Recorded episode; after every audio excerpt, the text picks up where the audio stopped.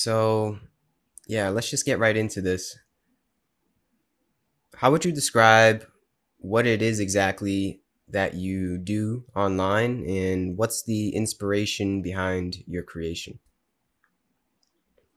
I'm always brought to the first tarot card, which is the wizard or the magician, or even before that, but they had the fool on top of the tarot deck. And I like the archetype of the fool because the fool's job is to transform through provocation. Mm. And really at the heart of my being, I just want to grab people's shoulders and just shake them, you know? and so through my videos, I like to do that. I like that. Yeah, the archetype of the jester. He was the only one that could make fun of the king, right? To a certain extent. exactly. So, what is it that you're trying to shake up in people? You know, is there a certain message or a direction that you're trying to get people um, attuned to?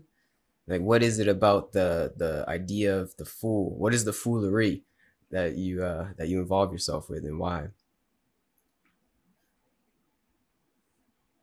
Particularly, it is the engaging of a deep, intense experience of the present moment. Mm. For so many of us wander mindlessly in the past and the future that it's almost lonely being in the present because no one else is here with you. so you want to get them to the same spot so everyone can enjoy this conscious perspective. there it is. It's getting people on the inside of the joke with you Sure. yeah, I like that. Where does this all come from for you?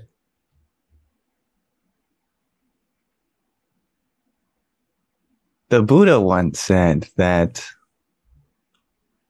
to a monk who asked him the same question, and I quite like this answer.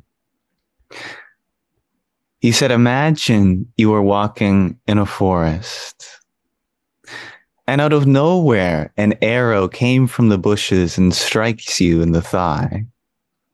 Would you A, go and inspect the bushes, figuring out where you were struck from and who pulled the bowstring? Or would you rush immediately to a nearby village so your wound could be treated you know, only the ignorant would go into the bushes to try to find the source of the arrow. Mm. So, in the similar way, when one is faced with this life, which we are miraculously brought into, hmm. there is no point in searching for the source of all this pain, suffering, or even joy and pleasure for all sensual objects are supposed to bring us to the end goal and not the source. Mm. Wow. Mm. I don't know what to say. Yeah, that was a good answer. mm. Yeah. I mean, hey, you're leaving me speechless. There's something about the way you speak, man. It's like uh, it's quite meditative. It's quite uh, almost hypnotic in a way. Um, mm. Yeah, I don't know. I just I applaud you for that. mm, thank you. so, um, yeah, I mean.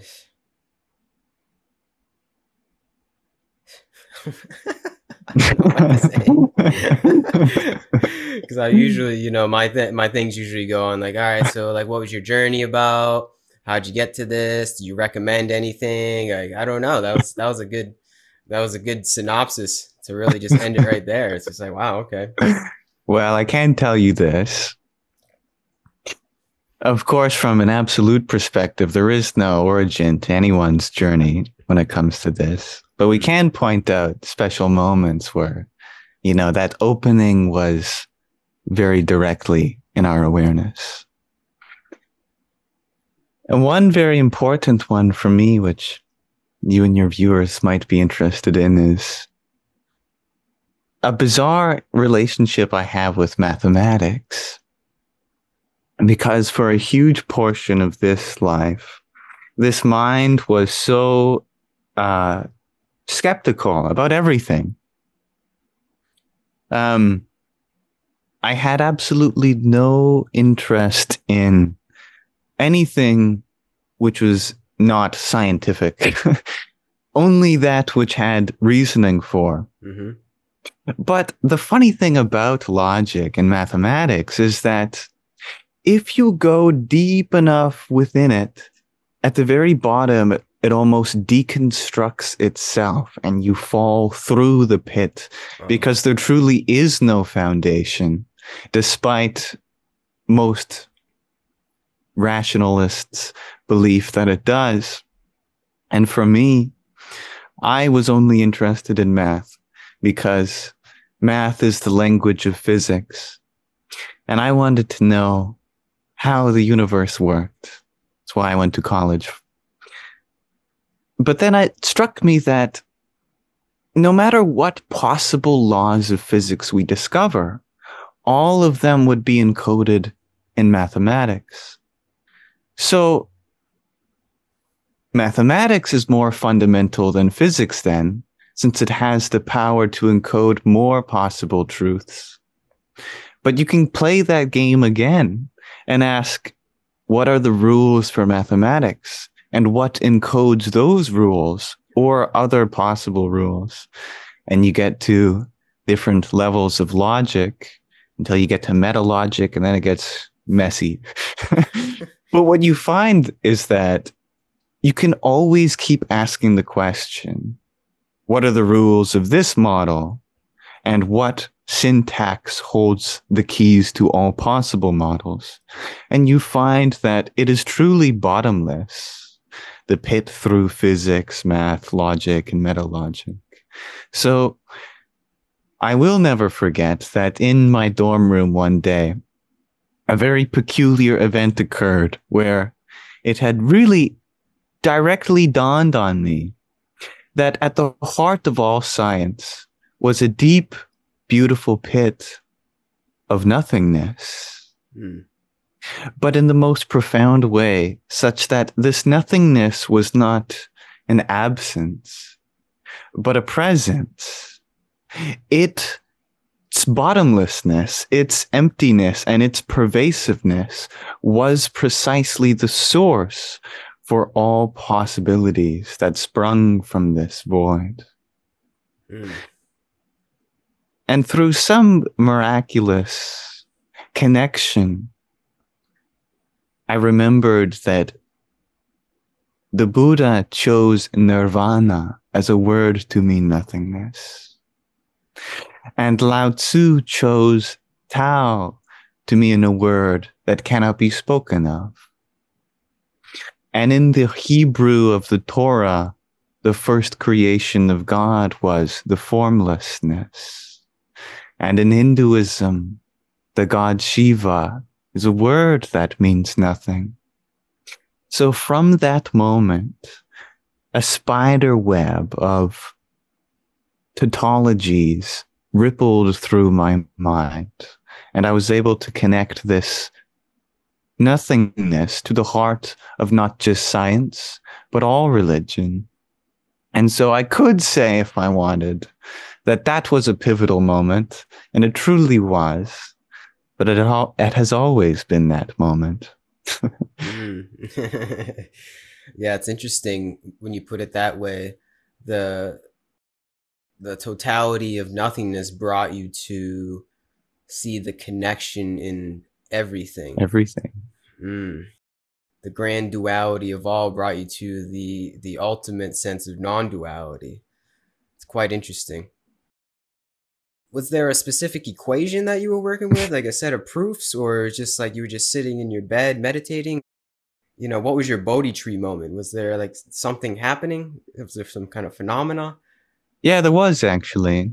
I was staring at my notebook, I think, and it was something like an equation, but uh, at the level of logic, the uh, the the equation symbol isn't invented yet, so it is more so just a logic expression. Wow. But in particular,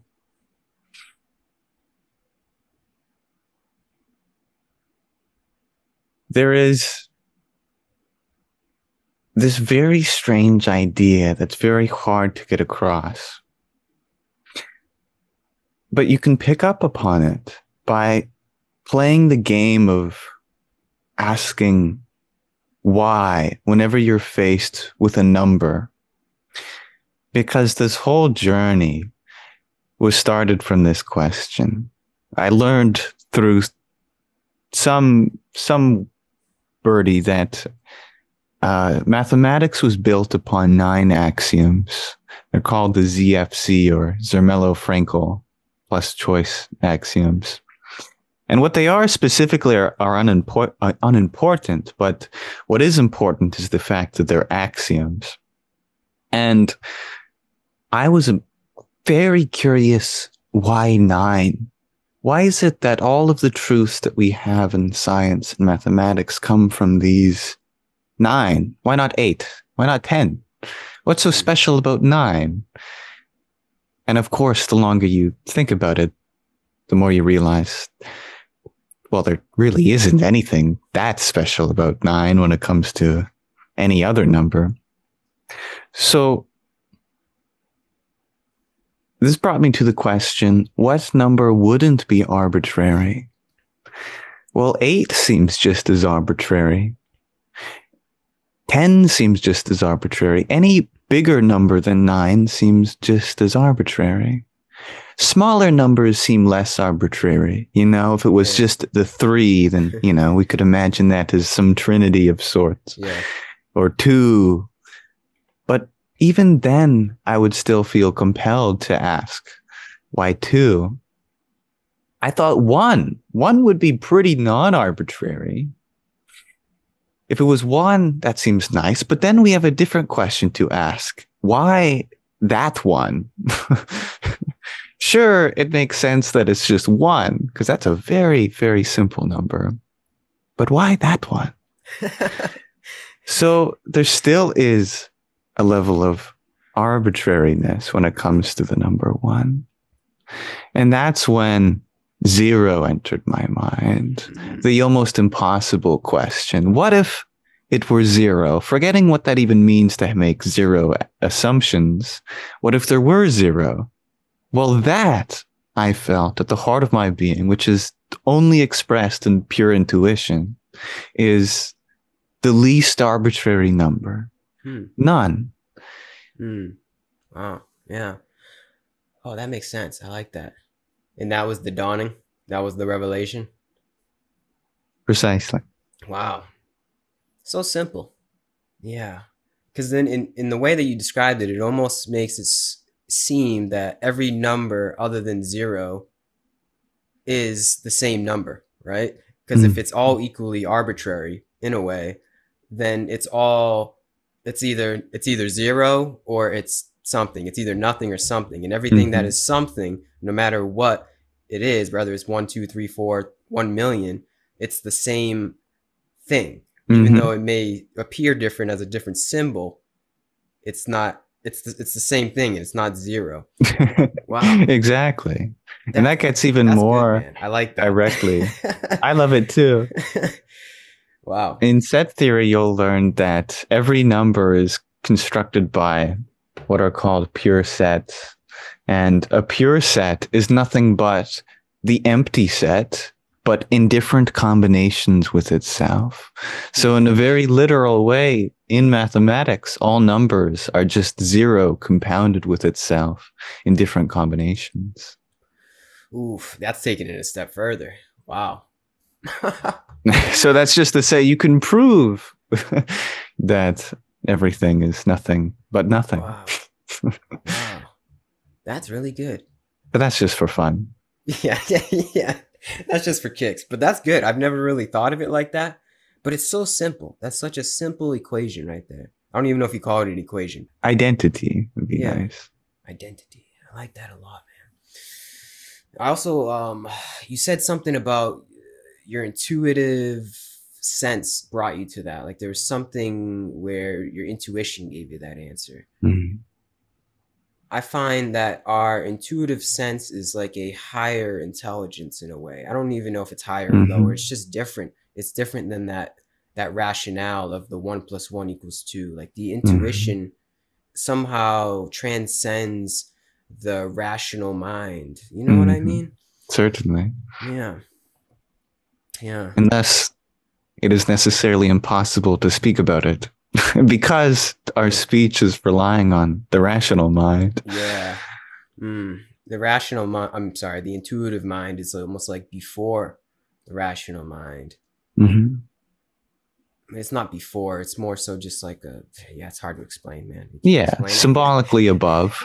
yeah, symbolically above, like a different layer to uh, to the Mhm. intelligence. Hmm. Powerful. The higher self, some may say, you know, or the the Sat Guru, but it's I feel it, man. I feel it. It's the uh, it's, it's like a higher guidance. Hmm. And it doesn't negate the rationale either. That's the thing. I feel like No, once we embrace the intuition, it almost helps the rationale. absolutely. They they work co they Mhm. coincide with each other. Mhm. Mm. The way I understand the difference between how, to tell between rationality and intuitiveness is that if you pay very close attention to logic and rationalizing, you'll notice that it is never what brings you to some place new. It is always what you do retroactively to realize how you got where you are. But it's the intuition which actually brings you to new places. For instance, of course, from my background, I'm going to have a lot of math related examples. But as any mathematician will tell you, when you're proving something, at some point you just stumble upon the answer and then you use logic to trace your steps how you got there. But that stumbling is somehow preceding that logic. Mm. Wow. And that stumbling is the intuition. Mm. Yeah. It's so true. Do you feel as though the path per se is almost coming into contact with that intuitive guidance? Like the you know, the reason that we do meditation, self-inquiry, yoga, qigong, whatever whatever it is he you know, insert whatever practice is here, it's to strengthen that connection with that intuitive guidance that we have. Absolutely. Mm. Yeah. Couldn't have said it better myself. yeah. And it's as simple as that. Do you feel as though there is a orientation in that guidance toward maybe love or compassion or maybe selflessness? You know, it's almost like a surrender to a higher force because it's like Mhm. in that intuition, it, it, it's almost like you let the hands off the steering wheel, or at least it seems like you let the hands off the steering wheel a little Mhm. bit and you kind of let the, the guidance flow through you, you could say. So, Right. would you say there is a certain kind of direction in that flow? Well, all, all of the things you've named love and understanding and something about the self. all of these things are intuition and another name for all of these things. Well, let's play the example of love. You will find, well, actually, before we start that, the definition between two things being different or not is this. If they can be experienced without each other, then they are separate. So for example, this, this peanut butter jar and this knife. Here is peanut butter jar without knife. Here is knife without peanut butter jar. Mhm. Therefore, they are separate. Love is never there without understanding.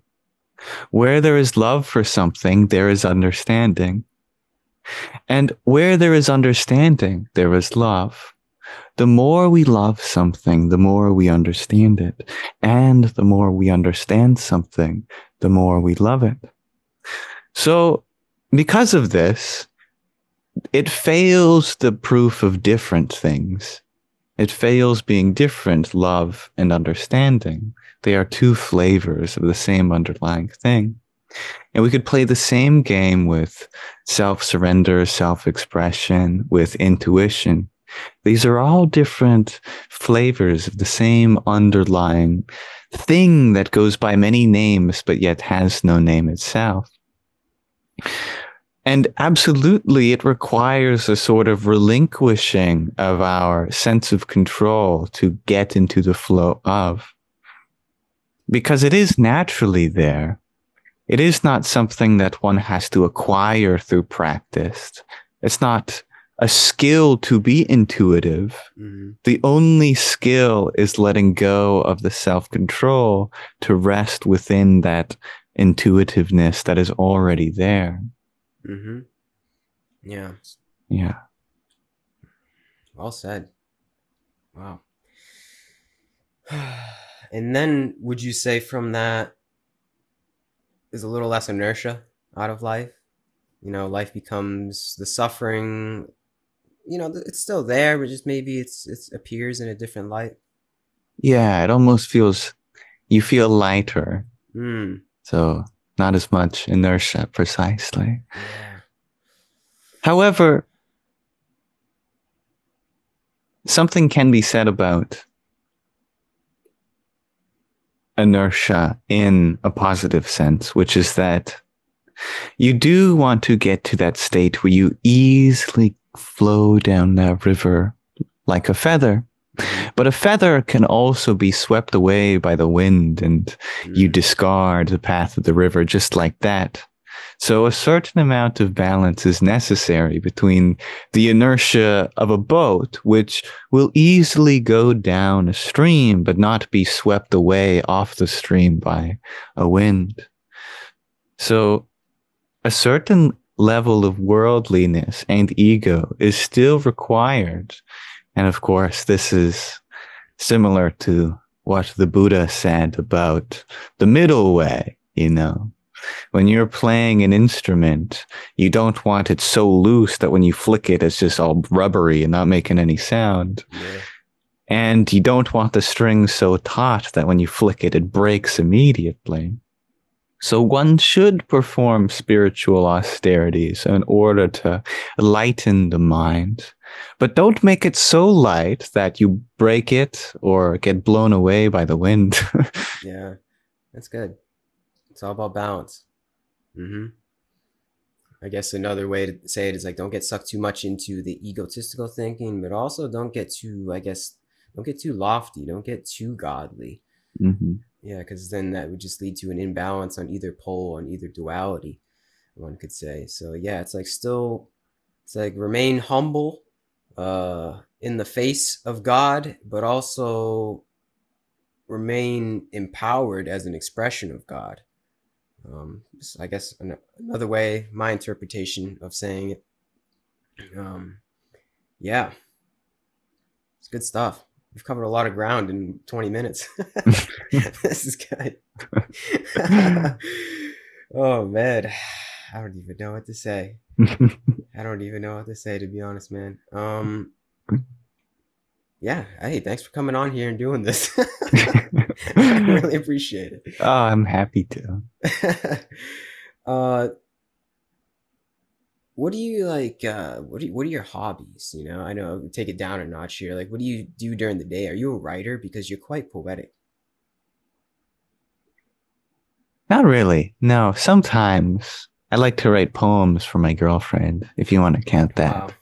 but that's that's beautiful thank you um and when i was younger i used to write a lot of short stories but my day to day life is usually not filled with writing. Mm. My day to day life is, you know, it's very strange. I would never consider myself a programmer, but on average, if you were to make a bet what I'm doing, you'd make a lot of money betting programming. Um, and that's and that's because uh, there's a lot of things that I love researching in mathematics that require programming to uh, illustrate or visualize or compute. Um, and so I don't program for the sake of programming necessarily, but for the sake of aiding my research. But then again, I don't do math for the sake of research necessarily either, but for the sake of expressing myself. Mm-hmm. Yeah. So, so a good creating? chunk is. Are you creating like some kind of program? Like you got, you know, what's in the works?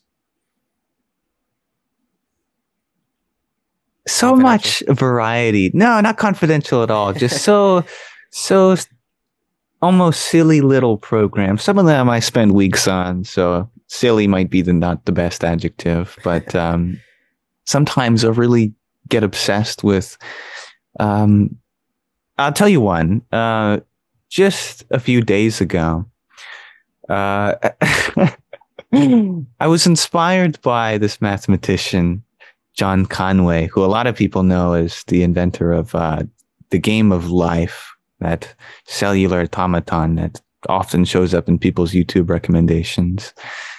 Um, but he was a great mathematician and a big inspiration to me. And he would love to pick little stupid problems. You know, he was a theoretical mathematician who could solve problems in higher dimensions and visualize objects existing in other universes. You know, he was no joke, but he'd pick a children's game and spend months analyzing the game until he discovered something beautiful about it.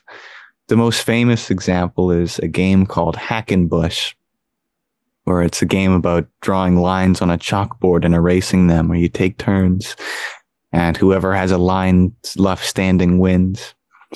Uh, and he analyzed this game for, for months, maybe years. And in it, he discovered that every game, every possible game in Hackenbush represented a number.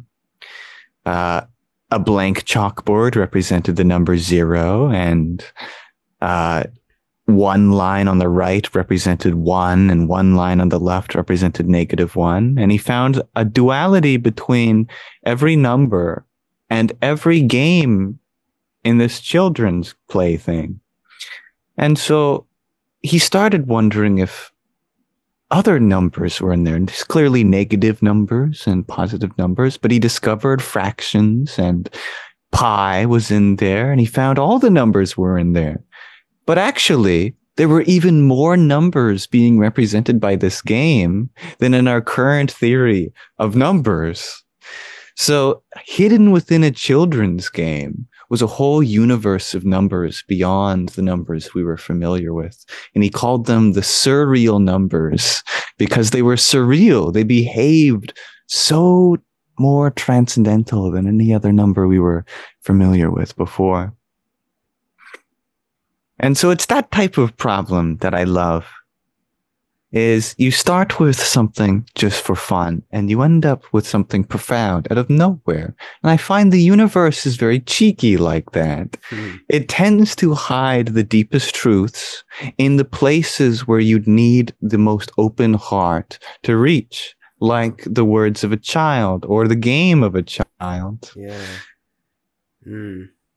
You couldn't have a big ego and start studying a children's game and so you'd never understand the huge world of the surreal numbers without that childlike heart. Mm. Wow. That's well said.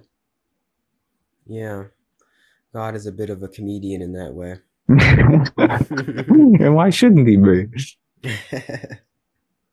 yeah. It's like little putting little Easter eggs in our reality. mm. Yeah. Do you think we'll ever? Wow, this is a dumb question, but I'm going to ask it anyway. Do you think we'll ever be able to prove? Uh, I was gonna say God with math, but maybe mm-hmm. just like a greater reality with mathematics. And I think to a certain extent we have in, in terms of like quantum physics. Right. But, but do you ever think there's going to be like a God equation? maybe similar to what we spoke about before with the zero and one thing. It sounds to be uh, on that. Mhm. When one speaks about God, writes about God, or invokes God in a symbol, what we are doing is bringing God down to a material level rather than bringing a symbol up to a divine level. Mm. So there is this very technical notion of God in ancient spirituality, particularly found in the Vedas and the Upanishads, which denotes a difference between Nirguna Brahman and Saguna Brahman. Saguna Brahman is the absolute reality when endowed with qualities, properties, and conditions. When we speak about God being a giver of love and light, or being a preserver, or a creator, or a destroyer, all of these things are attributes. And when we take a very close look at all attributes, even they are impermanent. Hmm So when we consider God to be under these notions of having attributes, then we are only considering an impermanent aspect of God. The Nirguna Brahman, the absolute reality which is beyond attributes, which cannot even be said to be God, that cannot be spoken about, that cannot be put into an equation, because equations can only describe quantities and properties and attributes, whereas this absolute reality, which precedes time, space, causality, how could it have any attribute for it to change? As long as there is a variable in that equation, then that means it is subject to change. But as long as there is even a number in that equation, then that mean it means it is subject to quantity. And as long as there is even an equality symbol or any other relation symbol within this expression, then that means we are bringing together some duality. So the true non-dual absolute reality can never be spoken about vacuously by any equation, by any theory, by any model of the mind all of these things we know and this is a powerful form of logic to know this without any antecedents the fact that no we will never make an equation and that's the most beautiful thing Yeah. Yeah. You're right. I wouldn't want to ever have a like this is it. Like this is an arrival, you know, like here you go, here's all the answers. I like Yeah. the mystery. I like the unknown aspect to life. Yeah. Mm-hmm. That's the beauty of God, one could say, is that we'll never figure out God. The beauty of that's what life- makes god god yeah, yeah, exactly. uh, would you say the closest thing to this godly essence that one can feel in a humanly form is love? it is very close yes however there is something closer in my opinion Mm-hmm. It is said that the very first creation of God was space. And I think this is a reasonable idea because, of course, if the first creation was anything other than space, well, where would you put it? Where would you put God? You'd need some space to put it That's in. good.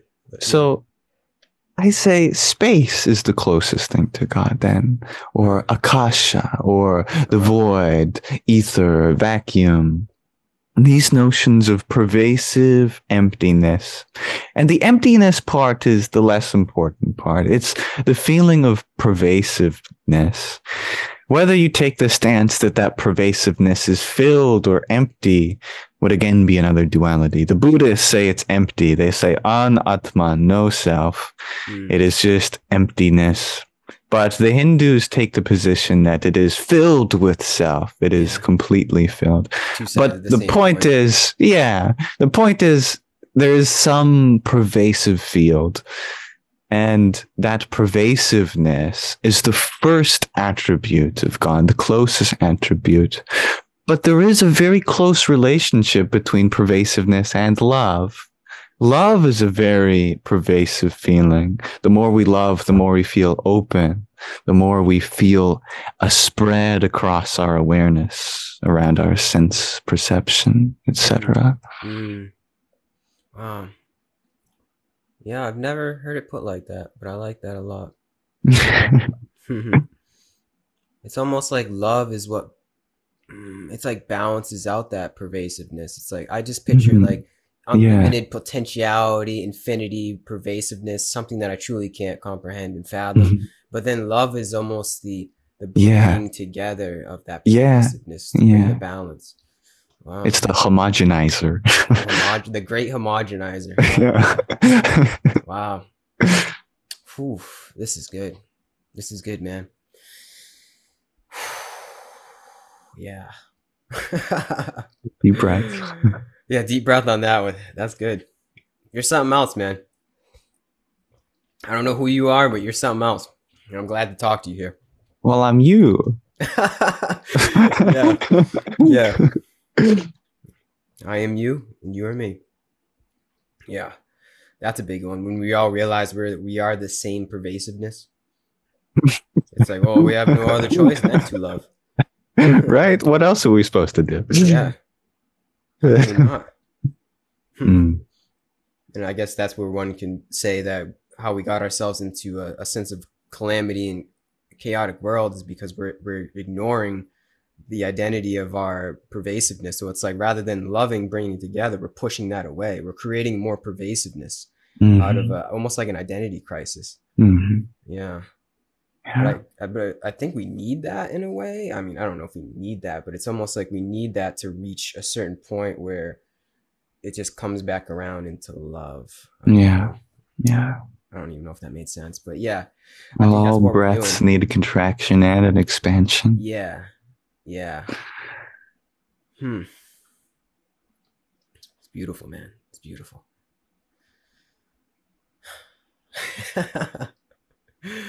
so I mean, what do you got plans for the future? You know, what do you what, what is your where's your creative knack and creative pursuits gonna go from here, you know? Or is it more just a spontaneous thing? Oh, I don't bother thinking about the future that much. There is no future, right? no, but truly, a lot of people say that, but um, such is the reason I scheduled this so soon. Is I had uh, two people reach out to me a pod, for a podcast at the same time. There was you and another lovely lady, Mhm. and uh, she said that there was a spot, you know, at the end of May, beginning of June. And I thought, what is that? I don't. How am I supposed to know if I want to do that then? You know, Yeah. uh, like I don't even know what I'm going to eat tonight. so yeah. how am I supposed to th- plan that far ahead? Right. so I am in a very particular place where it is easier for me to do something the less I plan. Mm. And that is very much enveloped in this idea that I just know if, if I concentrate really hard on attending to this moment, I don't have to worry about the future Yeah. because A, I'm not living in it, but B, I'll have carved out precisely whatever I need to by attending to what is here currently. Mm. I like And that's very real to me. Mm-hmm. Yeah. And it's almost like once we worry more about the future, it actually inhibits our future. Like there's this strange- like, Isn't that know. funny how it works a like, that? Yeah. Some kind of law. I don't know what yeah. is, but it's it's, like, inbuilt into the system. yeah.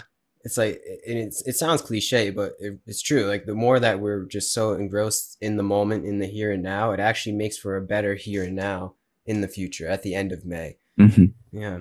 Hmm. Yeah. Yeah, I don't know. Just how it works. So yeah, your answer I guess is then just spontaneous, right? You just kind of flowing with it.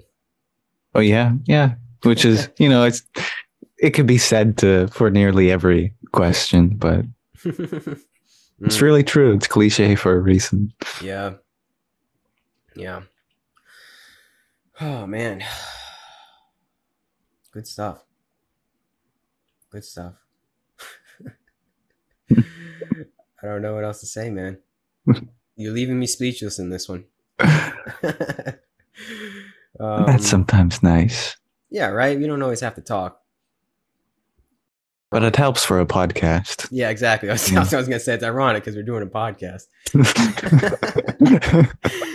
uh, yeah, imagine that just the whole podcast where it's just a recording and it's nothing. It's just like yeah, just Quietness. intermittent laughs. yeah, laughs, some breathing here and there. Yeah, you'd go crazy. Yeah,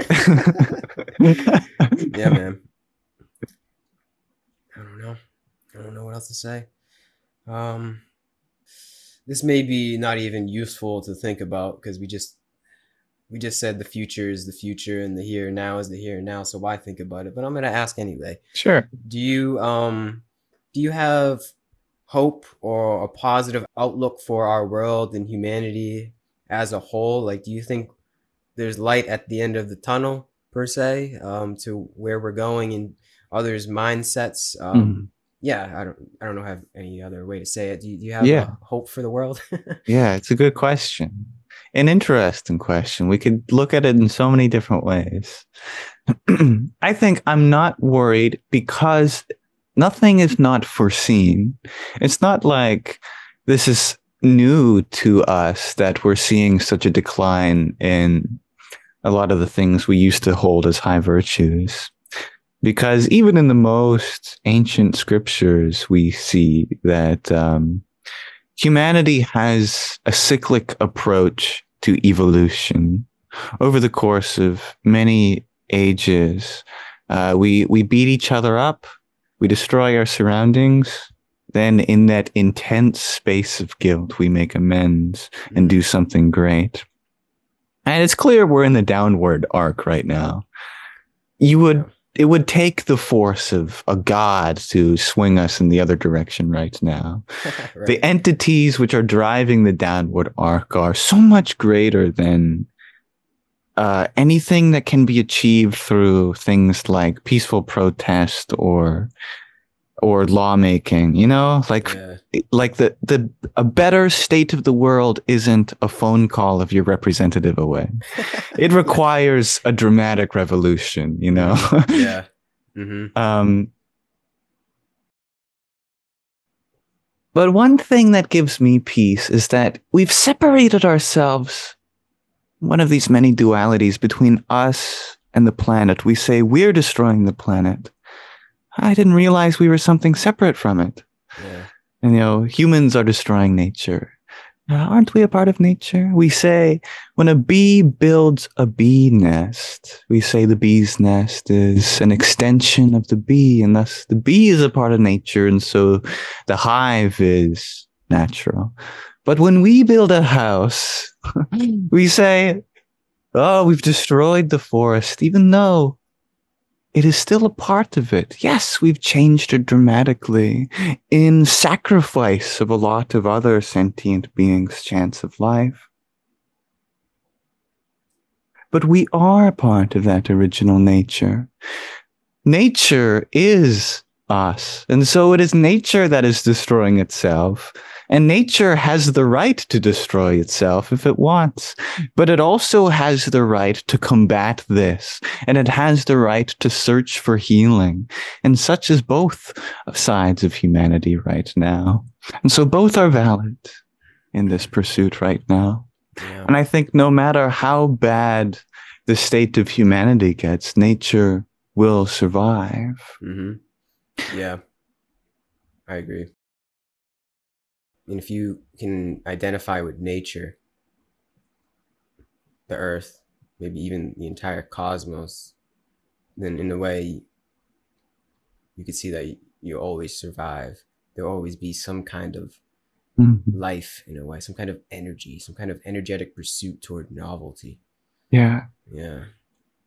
The best way to directly see that, because a lot of us. We hear that. But yet, there still is intellectual doubt. There still is a debate within our minds of, you know, will I survive after death? You know, I don't truly realize it to be true.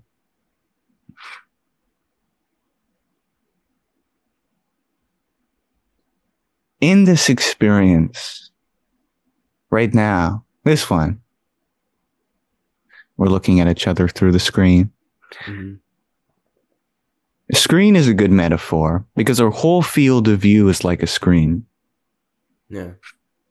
There's some, you know, it's, it's hard to find where the boundary is. It kind of just keeps going, but then it clearly is not infinite, but whatever. Here's a screen.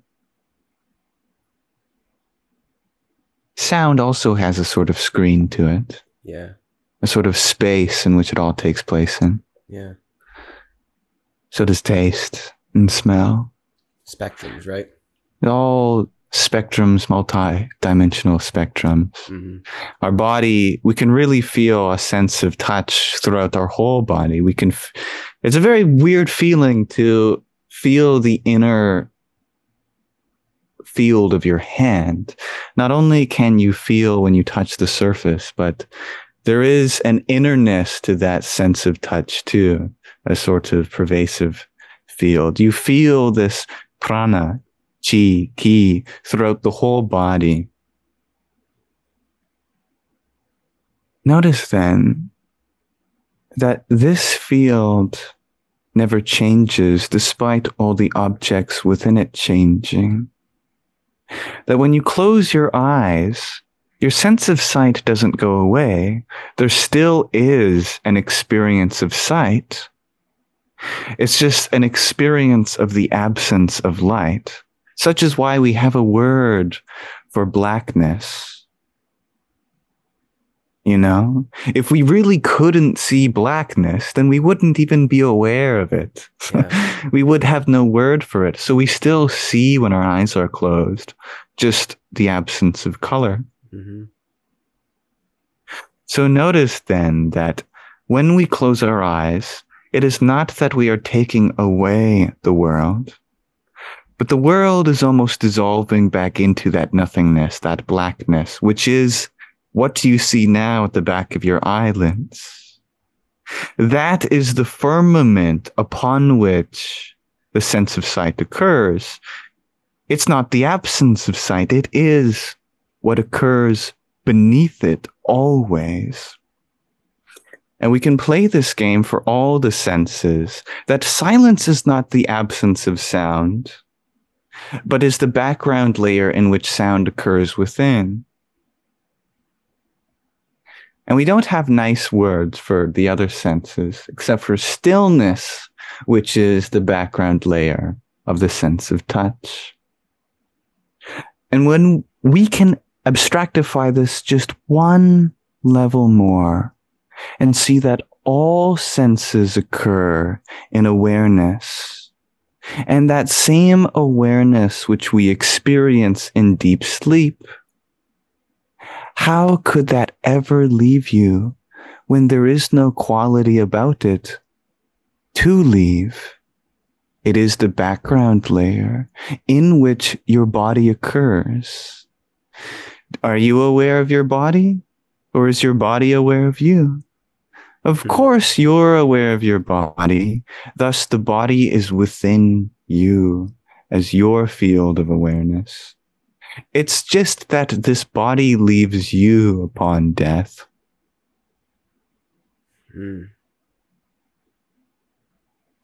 Yet there's always the background layer, the unmanifest, the, the unmanifest, mm. all pervading. Om. Oh, yeah, exactly. It's that Krishna consciousness. Mm, beautiful. That was so well said. it's like immortality is a mindset, in a way. The very firmament of mm-hmm. the mind. Mm-hmm. Wow. oh, God speechless again. that was good. ah, speechlessness, the background layer of speech. Yeah. I like how you said stillness is the it's the uh, absence of touch. You could even say stillness is the absence of all senses. Mm, yes. Yes. Mm. It's the it's the before the sensation of the sense. But it's also the sense and the sensor at the same time. There's that connection and in that connection mm. the two become one and in that one is it's the stillness. It's hard to explain. Even in my words I know there was some contradictory duality there, but no, it's yeah. understandable. Yeah. It is bliss absolute. Mm. Yeah, man. Hallelujah, huh? Hallelujah. Jai Ram. Jai Ram. Uh, yeah, that's what's beautiful about Sanskrit is there is there's certain expressions and there's certain words that English doesn't quite pinpoint as well as some mm-hmm. Sanskrit sayings. Yeah. My favorite kind of meta proof for this is you could translate Sanskrit into English, but you'd be missing the fact that there are many English words that don't have a whole Wikipedia page dedicated to them. Whereas almost every Sanskrit word has pages and pages of meaning. Yeah. you know, Agni is not just fire. You know, it is 10,000 shlokas of meaning about fire and the metaphor behind it. That's really powerful. It's like the words carry more weight. Oh, yeah. Mm. Oh, yeah. They are mm. divine weapons that can pierce the veil of ignorance. Mm. And some say it's just through the frequency as well, which that's like another layer of meaning because there's the base level meaning that you can look up in Wikipedia. Mm-hmm. But then right. some say, I don't know, but I feel it when I do mantra. Yeah. Um, just they almost reveal themselves to you. Yeah. Yeah. You don't need to understand exactly. the linguistic translation. Yeah. My favorite example of that is the start of the Gayatri mantra, mm. which is three words, well, preceded by Om, Om, Bhur, Bhuva, Svaha. Yeah. And you can almost, without translation, see that we're starting with some concept which is said as Bhur. Then the next word is Bhuva, which is obviously something like Bhur, but ah, but above Bhur, Bhuva. So we're immediately being taken on a journey through something and then something above it. And then much like Bhuva, we say Svaha. So we're going above again. So the start of this mantra guides our awareness up without even having to know with, with what Bhur, Bhuva, Svaha means. Yeah. Wow. Mm-hmm. And then the very next line of that, we say tut. So we're no longer raising up. We've like hit it. It's we like say tut, yeah. right? We've hit it. So we're going up and then we fixate our awareness on something. Yeah. Wow. And so all mantras in this way reveal themselves. But I think the most common criticism to that, someone might say, is well, that gives you the general feel, sure, but I want to know the specific meaning. And to that, I would say there is no specific meaning of a mantra. Its power is in its generality. Its power is in its pervasiveness, mm-hmm. universality. Mm.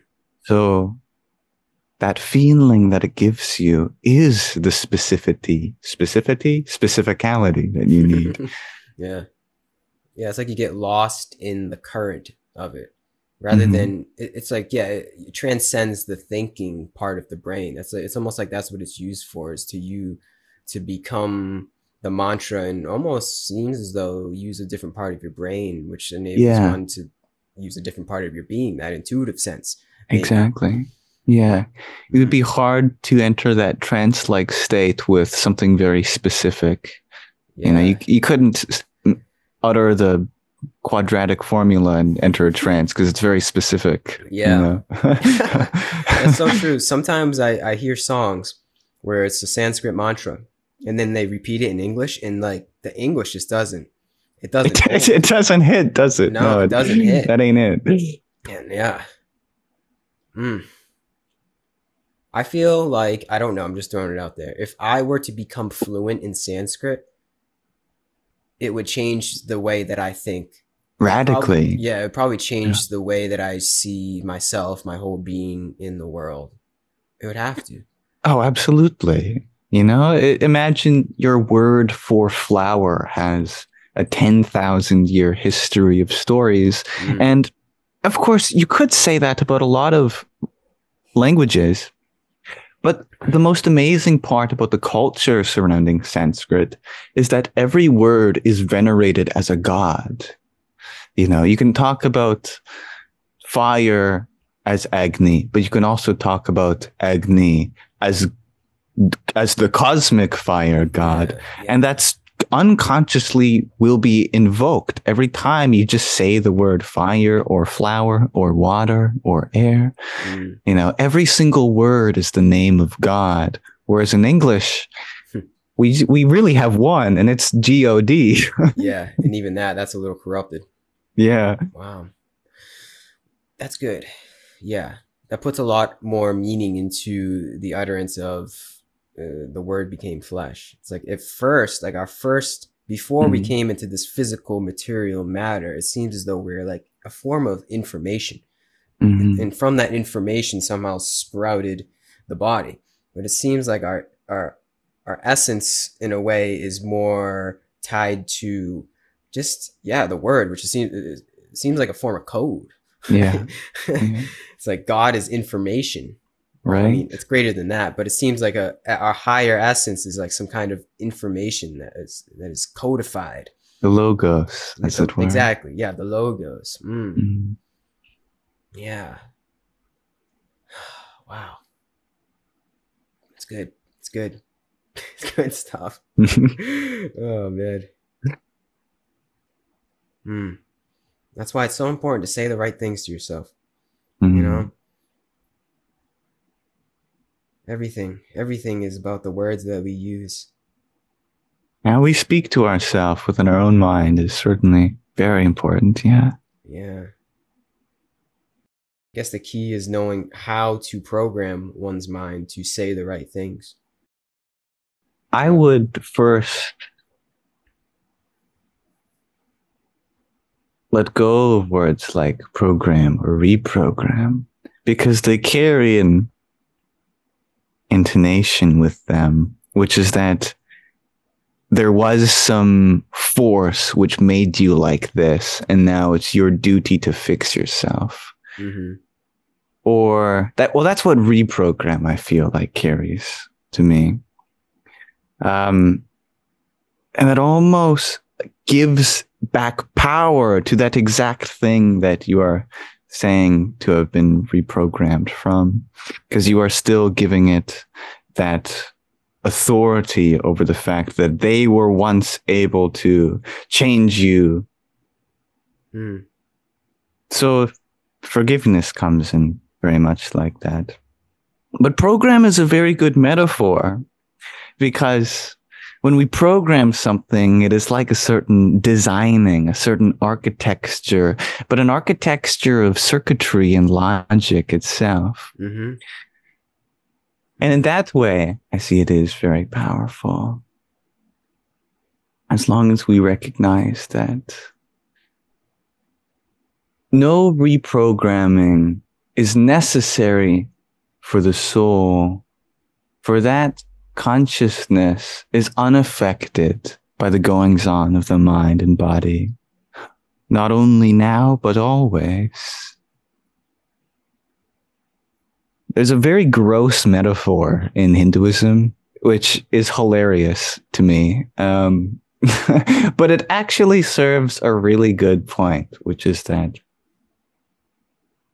does a puddle of urine get um, change the properties of light when it is reflected? Not the properties in the color or things like that, but is the light of the sun destroyed or disturbed or or made gross by reflecting in the puddle of urine? Well, no. It does, yes, become reflected, refracted literally by it. But that doesn't make you feel gross when the light hits you in the eye. It's not like, oh no, pea light hit, hit my retinas. it's still just the pure yellow, pure white. It is unaffected by the contents of what it is reflected upon.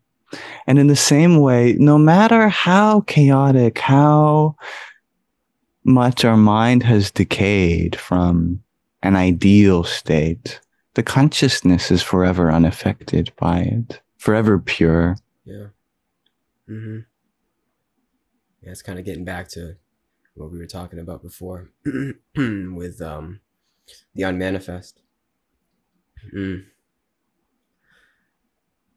Hmm. I would have to say to that though is if one is unaware of the unmanifest, that that constant light, Mhm. that's when the programming can become distorted in a way.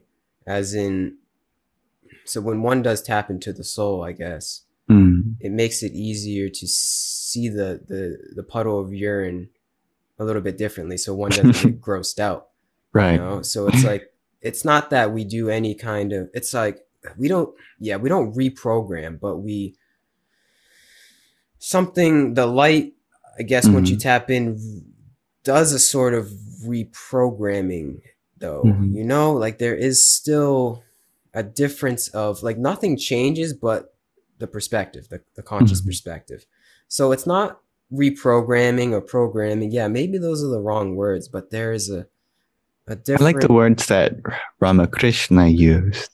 He Mhm. said the spiritual experience is becoming like an ant, where from that infinitesimal perspective, you can sort out between the grains of sugar and sand, even in a whole bag or pot with sand and sugar mixed almost homogeneously. From us, from our big ego perspective, we can't sort out sugar from sand. We get this and we think, well, it's basically all just sand. This is useless. You know? Even if it was 10% sand, I'm not eating sand and sugar. yeah But an ant sees these big boulders of sugar and sand. And I thought, this is useful. This is still absolutely useful. So the ant is able to discern between the sugar and the sand at that level. hmm In the same way, the seeker of truth, discernment is that power that we speak of now. yeah. The discernment between the real and the unreal. And that can only be given by a qualified teacher. Sometimes not necessarily physically, but through your own private study, your own awakening. And they are somewhere in the shadows, somewhere have been guiding you. Mm. The discernment between the real and the unreal is the quest that the Buddha described between noble and ignoble. That which can be said to be permanent, only that is the noble quest. And that which cannot be said to be permanent, but can only be said to be impermanent, is an ignoble quest. So, in a similar way, sugar is that real permanence, and the sand is the unreal impermanence. With this discernment, we can reprogram, and this discernment alone. Mm-hmm. Well said. Yeah, it's like that discernment acts as a filter with the sand and the sugar in this metaphor. Mm-hmm. And even Yeah. though if it's 90% sugar and 10% sand, yeah, it'll it'll all filter through some kind of Effortlessly. Yeah, uh, yeah. Well said. That was the word I was looking for, discernment. That's really what comes about, it seems. Sense of discernment and discrimination in Mhm. one's life. but it's intuitive. Getting back to that, it's just like this effortless. Yeah, it's just mm-hmm. it's just you know. Yeah, it's just like once you know. once you've started, it's oh, you're yeah. already free mm. from that point onwards mm-hmm. because you once you are given the power of discernment, you blossom naturally. Yep. Wow. Mm-hmm. Yep. what are we blossoming toward? Are we all like becoming the Buddha in a way? Our own Buddha? Well, that's a great matter of debate between the two main schools of Buddhism. Some say, no, no, Buddha was special, even more special than you. Mm. But others say, no, everyone is supposed to become Buddha like. And there's truth to both perspectives. Obviously, of course, that same ideal that the Buddha strived for, you should also strive for, which is for the liberation of all other sentient beings. But at the same time, statistically, you're probably not going to have a whole religion built around you based on that. So there is something special about the Buddha. Yeah. Mm-hmm. Mm, that's well said. Yeah. It's like we don't become Siddhartha Gautama, but revere the qualities of his life and his lessons. Mm-hmm. Mm-hmm. We weren't supposed to become Siddhartha Gautama. So yeah, it's both. Yeah. It's both. I guess Mahayana and um, why can't I think of the other school of Buddhism? Theravada. Yeah, yeah. Yeah. Theravada. Uh, yeah, I guess they're both true in a way. Yeah. Interesting. Yeah. I like that. I think one of the most powerful pieces of discernment one can be given when faced with the duality like between the two main schools of Buddhism is in what way are the same Mm. In what way are they the same? Mm-hmm. Because surely that is true. You know, if we consider them like Venn diagrams, whatever is in between them, well, then I don't have to choose between what's true and what's not true because yeah. it covers all possibilities already. Yeah. And I would say in the grand Venn diagram of all belief systems mm-hmm. is that sort of refinement of character and expression of a human being no matter mm-hmm. what kind of stories or labels you want to put on it. It's really just about very simply, very simply becoming a mm-hmm. better person at the end. it's so true. And it's very humbling to put it that way. Yeah. Because we make spiritual spiritual experience to be this this new thing, which only a select few people go on and they get elevated to a godly status. Mm. But from an absolute perspective, even the spiritual path is just coming to that simple fact of the golden rule, being kind, yeah. just being humble. Mm-hmm. So true. We're all walking each other home in one way or the other. Oh man. You know what? On that note, I think we can probably wrap it up. Um, unless you have something else to say, do you have anything else you want to get off your chest? Anything you want to say? No. Why don't Why don't we end with uh, with a random verse from the Tao Te Ching? Oh, please, yes.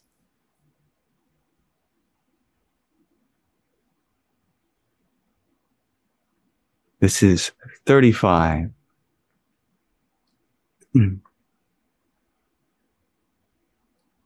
If the sign of life is in your face, he who responds to it will feel secure and fit. As when in a friendly place, sure of hearty care, a traveler gladly waits. Though it may not taste like food, and he may not see the fare, or hear a sound of plates, how endless it is and how good.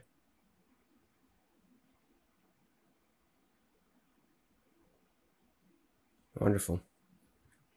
Hmm. I don't think there's anything left to say after that. I thank you.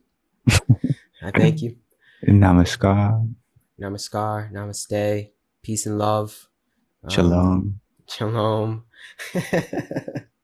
and goodbye. Goodbye, everybody. Peace and love to anybody that listened this long. Peace and love to you, Yamsox.